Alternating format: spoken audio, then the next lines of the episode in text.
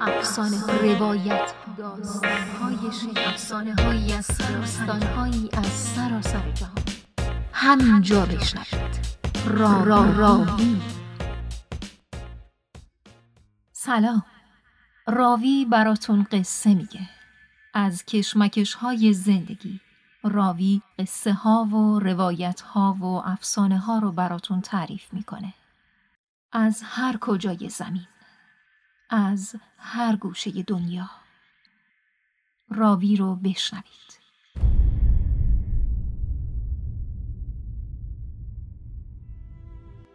این قسمت. دارارارام نویسنده مارتین بیسهوفل مترجم شعله رزازاده تا قبل از شش سالگی حتی با وجود اینکه در اسخیدام شهری که در فاصله 20 کیلومتری از دریا بود زندگی می کردیم به خاطر جنگ هنوز دریا را ندیده بودم. هرچند که تصاویر و عکسهایی از دریا دیده بودم و پدرم هم در موردش زیاد حرف زده بود اما اینها راضیم نمی کرد و مدام به دریا فکر می کردم. ساعتهای طولانی به پهنای امواج مرغان دریایی و ابرهای بالای دریا فکر می کردم و طوری دقیق تصورشان می کردم که حتی می توانستم خط افق را در ذهنم به خوبی مجسم کنم. یک تصویر کامل از دریا در ذهنم ساخته بودم و مطمئن بودم که آن تصویر واقعی است. یک روز که جنگ به پایان رسیده بود و پدرم دوباره می توانست هر جا که دوست داشت برود به او گفتم که می شود مرا هم سوار دوچرخهاش کند و با خود ببرد؟ پرسید کجا اون وقت؟ و من گفتم دریا می‌خواستم ببینم تصوراتم تا چه حد واقعیت داشتند. پدرم طبق وعده ای که آن روز به من داد شنبه دو هفته بعد دوچرخش را از انبار بیرون آورد و صندلی مخصوص بچه را روی ترک گذاشت. راه افتادیم. اولش باد میوزید و بعد هم باران گرفت. دوچرخه قبلا تایر بزرگ و سنگینی داشت که خوشبختانه باعث شده بود فاشیست های کل شق آن را ندازدند. پدرم داشت هفتاد و شش ساله می شد. اما هنوز هم دوچرخهش را میراند. دینام دوچرخه دوباره به کار افتاده بود و حالا دیگر تایرهای معمولی داشت.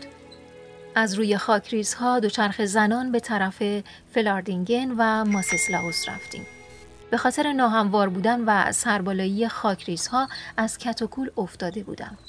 پدرم هم با اینکه به فوش دادن افتاده بود اما همچنان به دوچرخه سواری ادامه می‌داد.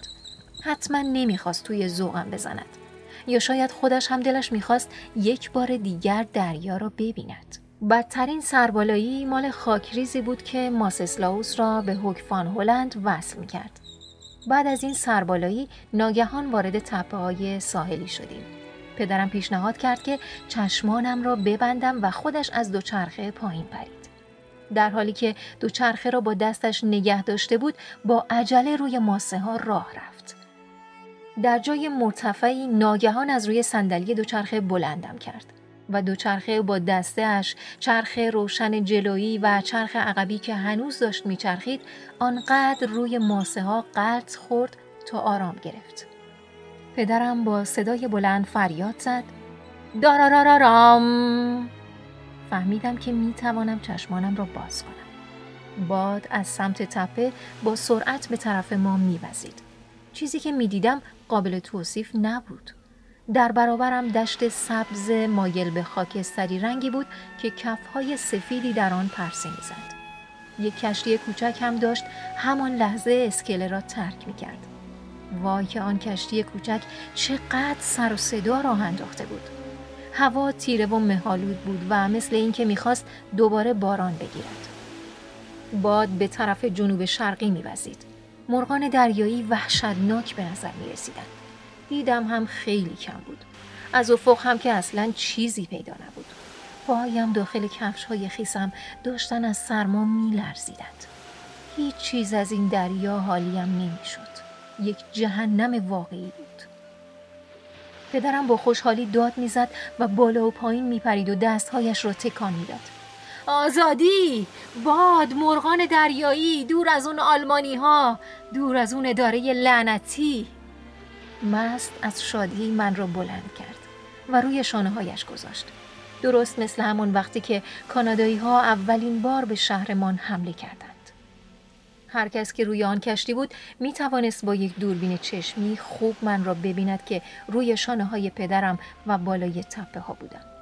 می توانست ببیند که چطور سر کوچکم را تکان می دادم و مثل یک تکه کاغذ مچاله شده و خیس نماد مجسم بدشانسی بودم.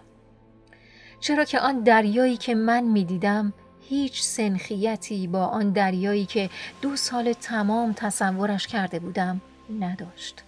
آن مرغان دریایی که به آرامی پر می‌زدند کجا بودند آن آسمان آبی آن بچه های با های کوچک آنها کجا بودند از فاصله کمتر از صد متری ما صدای بوغ کشتی بلند شد من هم یک مرتبه زدم زیر گریه پدرم من را روی زمین گذاشت و با تعجب دستش را لای موهایش برد و زیر لب گفت چرا داری گریه می‌کنی؟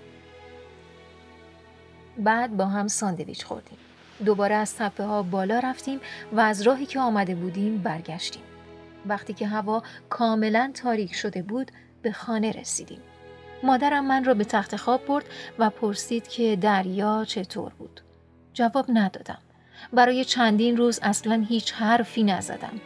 تمام عکس ها و پوسترهایی که از دریا داشتم سر به نیست کردم.